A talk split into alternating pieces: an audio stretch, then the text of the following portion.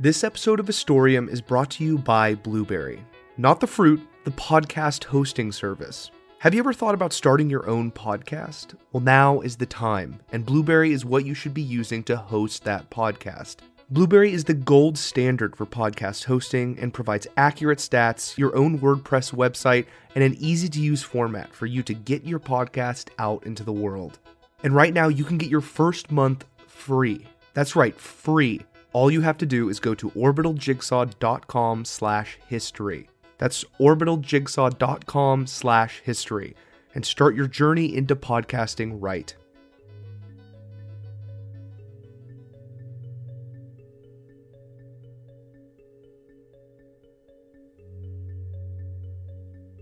If you look at the collective knowledge of humanity, you'll see an obvious exponential path with a few breakthroughs that change everything. One of those breakthroughs happened about 50,000 years ago, when humans began attributing symbolic meaning to certain things by using different vocal utterances. Today, we call that language. Language allowed a tribe of humans to quickly transfer information about their environment to each other and also teach future generations things that previous generations had to learn the hard way. Certain humans would learn clever tricks, and eventually, these would spread using language. The clever tricks eventually turned into a bow and arrow, animal domestication, and agriculture. Language allowed humanity's collective intelligence to rise dramatically over time. The next leap occurred about 6,000 years ago with the advent of writing. Now, information could not only be transferred to other humans through direct social interaction, but also through indirect observations of symbols on a surface. Now, knowledge wasn't limited to a group's collective intelligence, but could be spread to other groups and could last for generations. Human knowledge could now take a physical form. Because of writing on scrolls and in books, each generation began life with a higher floor of knowledge and technology than the last, and this progress only continued to accelerate. Most humans wrote on scrolls. These scrolls were naturally incredibly valuable, not just to the owner of the scroll, but to all of humanity. And about 2,500 years ago, a group of people tried to amass all of humanity's collected knowledge in one single place. This week, we'll explore the legendary Library of Alexandria and how its rise and fall deeply impacted the ancient and modern world. I'm Jake Barton. Welcome to Historium, Episode 32 The Greatest Tragedy in History.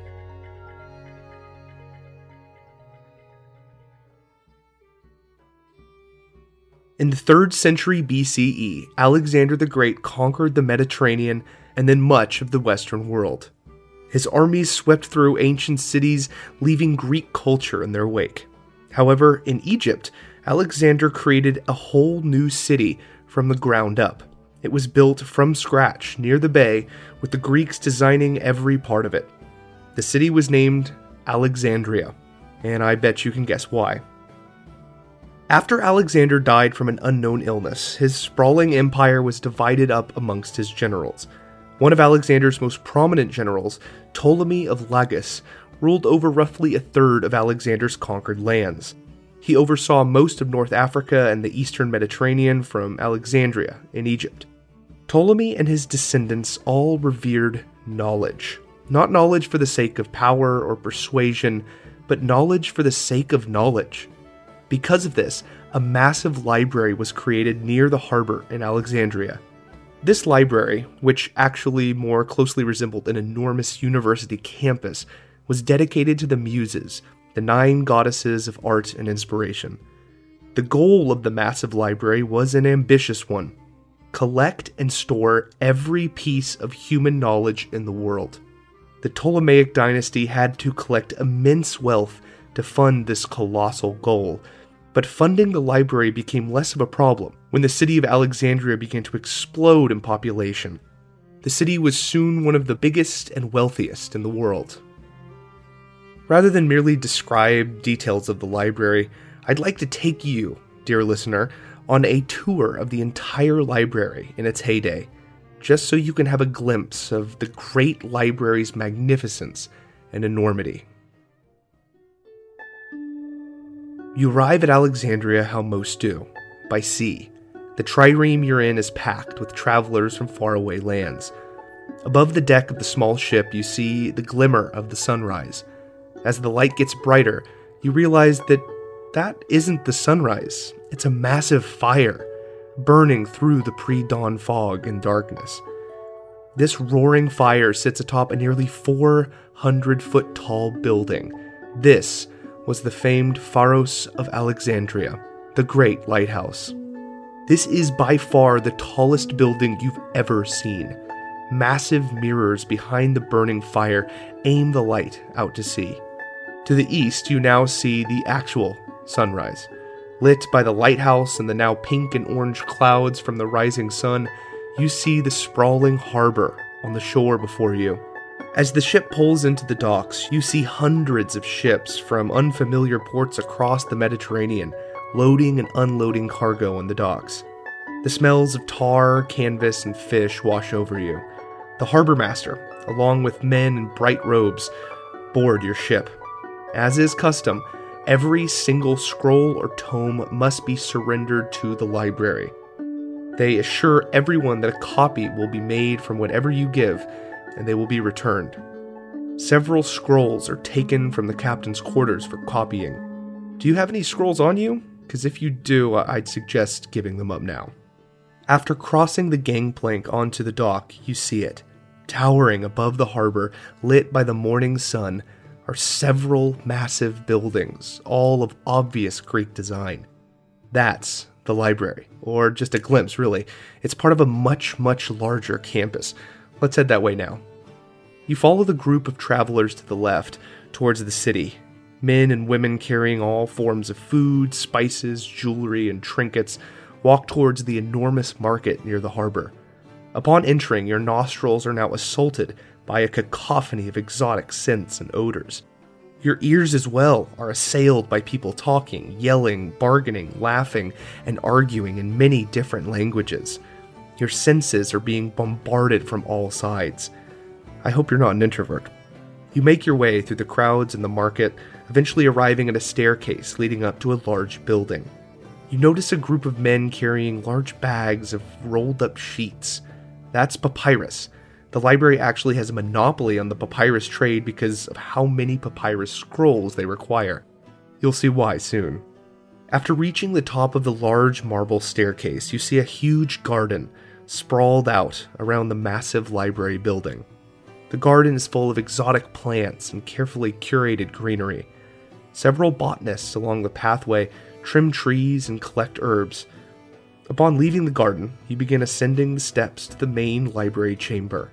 Outside, you see dozens of scribes taking a break from their often tedious tasks. You now enter the Great Library. Towering above you on either side are gigantic shelves reaching all the way up to the ceiling. Each shelf is filled to the brim with hundreds of papyrus scrolls. Each scroll contained 2,000 lines of writing. The entire library contained roughly 400,000 scrolls. To put that in perspective, there were only 30,000 books in all of Europe in the 15th century. In the center of the hall sits a huge table where scribes sit discussing and reading various scrolls, confirming various translations and sources. The head librarian continuously catalogs the enormous collection. Off to the side, scribes are hard at work, copying scrolls from those seized at the harbor. The inscription at the top of the shelves, in Greek, reads, The place of the cure of the soul. The sheer enormity of the shelves, lined with thousands upon thousands upon thousands of scrolls, is dizzying. Going through the library, we reach the main plaza with hundreds more people talking, discussing, or reading scrolls. Once you cross the plaza, you can see some of the other parts of the library. See, the library isn't just a library, it's so, so much more. As you walk through the plaza, you notice how many different people there are here Greeks, Egyptians, Arabs, Jews, Africans, and Persians. Almost every skin color, language, and culture you could imagine could be found somewhere here.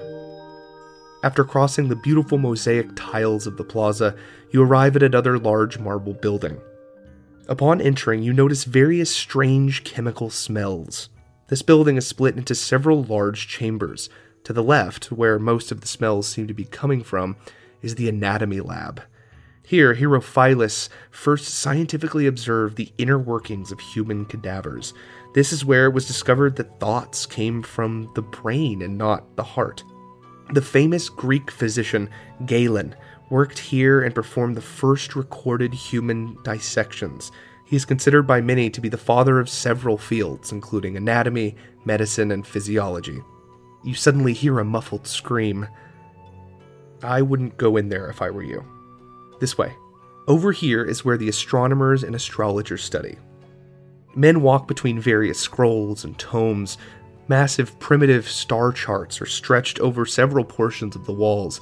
Astrological symbols are painted over several parts. A huge primitive astrolabe lies in the corner. Men here were the first to discover that the sun was the center of the solar system and that the earth was, in fact, a globe. An astronomer, Eratosthenes, calculated the circumference of the Earth in this period and was only about 10% off Earth's actual circumference. Pretty incredible, right? I wouldn't mention to anyone in here that some people, thousands of years later, still believe the Earth is flat. In the next chamber, you'll see the mathematicians' quarters. Some of the most profound discoveries in all of mathematics were made right here. Euclid, the father of Euclidean geometry, studied here and even worked with Ptolemy, the leader of Alexandria. When Ptolemy asked for an easier way to solve complex equations, Euclid proclaimed, There is no royal road in mathematics, implying that mathematics is difficult but is equally accessible to everyone. Many mathematical breakthroughs that were made here are still in use today we'll see some applied mathematics real soon. You now reach an open part of the building with a large field filled with various wooden and metal contraptions alongside it. Here, people studied physics and engineering. Most of their research was geared towards catapults, ballistas, and war machines, because that was what was in demand from the city states. Here, the engineers developed siege weapons that were far ahead of their time. Archimedes was one of the most prominent engineers that worked here, and his inventions created an arms race of war machines. Using knowledge from the library's thousands of scrolls, breakthroughs were made with levers, pulleys, and pumps, all building blocks of the modern world. A primitive steam engine was even created here. Some of the most famous engineers and inventors from antiquity worked right here. You hear a strange noise coming from another garden nearby. Oh, you'll love this. You walk down an ornate marble staircase and into yet another garden. However, this garden seems less maintained than the other. You notice large fences separating different areas of the garden. Suddenly, an enormous gray figure emerges from the trees. Upon seeing the horn, you immediately recognize it as a rhinoceros. Don't worry, there's a fence between you and him, and it's probably strong enough. Although you can tell this creature is a rhino, people from across the Mediterranean would be amazed by this strange and exotic animal. Continuing on, you pass by a small lake with several gray bumps near the shore. One of the smaller bumps attempts to climb up on the back of another. It's a hippo. From a ledge, an ancient zookeeper pours chunks of fruit into the enclosure.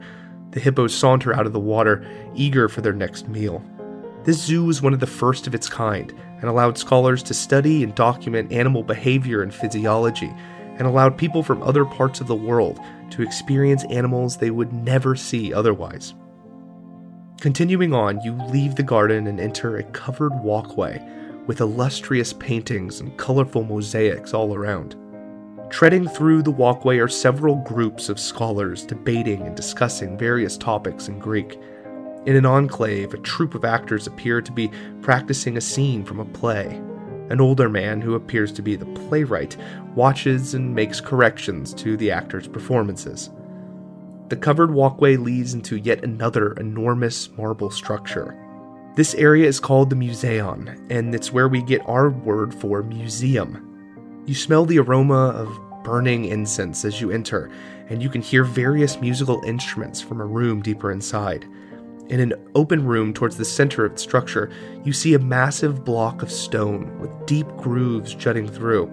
Around the stone is a sculptor teaching half a dozen students his craft. Moving on, you hear a choir of women singing in harmony, followed by more music, this time from a harp. Here, throughout the museum, hundreds of mentors taught pupils the arts dance, pottery, music, painting, poetry, public speaking, sculpting, singing.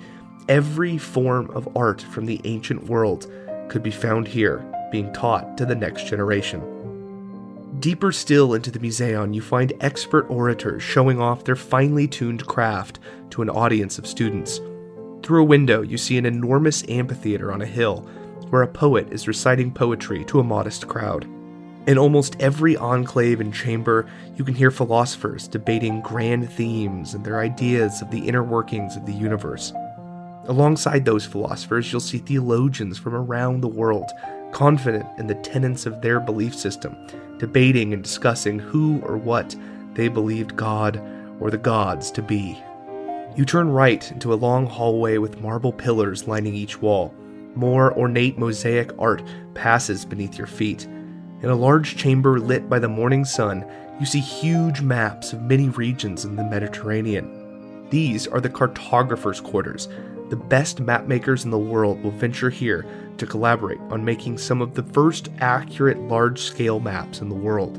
Next to that room is another library. This room contains thousands more scrolls from across the ancient world. This area is devoted to the study of history. Here, ancient historians tried to make a chronology of the ancient world. Historians here actually cross reference different accounts of events this critical approach to history, which utilized various primary sources, informs how people study history today. Nearly everything we know about this time period and eras before it were recorded by historians here. Brisk winds fill your nose with the smell of salty sea air once again. You now find yourself on a large balcony overlooking the harbor. Hundreds more ships arriving, all with merchants and scholars and knowledge to be collected. You turn on the balcony to get a view of the colossal campus with thinkers of all backgrounds inside its inner workings. Almost every idea in the ancient world would someday find its way here and eventually be recorded at this magnificent institute of learning. But this too shall pass. The Library of Alexandria is perhaps more famous for its destruction than its contents. However, the Great Library was not consumed in some cataclysmic fire, but something far more tragic. There were still fires, however, small fires that took out portions of the library. The first major account of the destruction of a portion of the library was from Plutarch, a Greek biographer of Julius Caesar. He wrote that during a civil war, one of Caesar's legions set fire to ships in the harbor. The flames soon consumed the docks, and the fire spread to the museum above. It is not known how many scrolls were lost, but since there are several accounts of the Library of Alexandria after this incident, it's safe to say that the library, or at least part of it, survived. Over the next few centuries, Alexandria found itself in the middle of several wars, constant sieges and revolts and invasions pushed many academic scholars out of the city, and many parts of the library were either looted or severely damaged. In 391 AD, the Christian ruler Theodosius declared paganism illegal in the Roman Empire. Since the library itself was dedicated to the Greek muses, much of the library was torn down, and many attendants and curators of the library had to flee the city. Later, a Muslim military commander conquered Egypt and destroyed any writings that did not agree with the Quran. However, it wasn't just rulers and invaders' beliefs and destructions of certain buildings that led to the demise of the Great Library. See, the Library of Alexandria had a monopoly on papyrus, and as a result, many other places in the Mediterranean had to resort to a different type of material to write on, this resulted in the creation of parchment, a specially cured sheet made from animal skins. Parchment actually proved to be a longer lasting material. Papyrus scrolls, if exposed to any humidity, would rot pretty quickly. Much of the Library of Alexandria may not have succumbed to fire, but to mold from too much water. With the combination of these factors, the Great Library simply faded into the sands and the sea as it failed to be utilized and maintained with later generations. One of the seven wonders of the ancient world that started with an incredible goal of amassing the entire world's knowledge went out not with a bang, but with a whimper. However, the Library of Alexandria left a lasting legacy even today. It is believed that at least a portion of the collection of scrolls there was either transcribed or transported to other libraries in the Roman Empire, or to other libraries in the Middle East, such as the House of Wisdom. These classical works and their eventual rediscovery are what sparked the Renaissance, which began the rapid technological and cultural rise to what we would call the modern world. Additionally, the setup of the library and museum in Alexandria informs the layout of modern university campuses today. This story may be the most tragic story I've ever done. I don't mean brutal or violent or despondent or emotional, just tragic in the most grand scale sense of the word. Because in the end, it's hard to overstate the tragedy of what we lost with the fall of the Library of Alexandria. We'll never know what incredible knowledge was held there, what great thinkers that time forgot, what great theories or historical timelines or technological advances or beautiful stories were lost forever. If that knowledge was preserved, if it was protected and funded, if the men and women who were there knew the value that that library held for all of humanity, then maybe it would have survived. And maybe humanity would be more technologically advanced than we could imagine. Maybe scientific advances would have happened centuries before they did in our timeline. Maybe humanity would now be a spacefaring species, finding new homes amongst the stars. Or maybe we shouldn't be as sad about the destruction of the library, but we should be amazed that such a place even existed at all. The Library of Alexandria serves as a reminder that our greatest stores of knowledge may not be threatened by a seismic, cataclysmic event, but by societies that stop protecting and valuing the knowledge they have.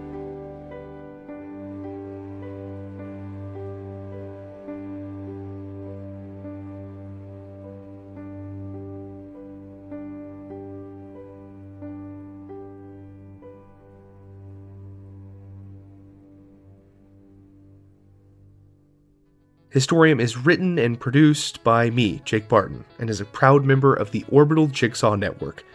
If you're a fan of Historium, you can follow it on pretty much any social media platform Facebook, Twitter, Instagram, you know them. If you want to support the show and support me in my effort to tell the best history stories I can, you can donate on Patreon. That is the best way to support the show. If you can't support financially, then do me a favor and rate Historium on whatever platform you use to listen. Last piece of news the Orbital Jigsaw Network just launched a new show recently called The Podience, which is your one stop shop for all things Orbital Jigsaw, as well as being an incredible resource on the podcast community as a whole. If that sounds like something you'd be interested in, you can check out The Podience wherever you listen to podcasts and on orbitaljigsaw.com. As always, thanks for listening.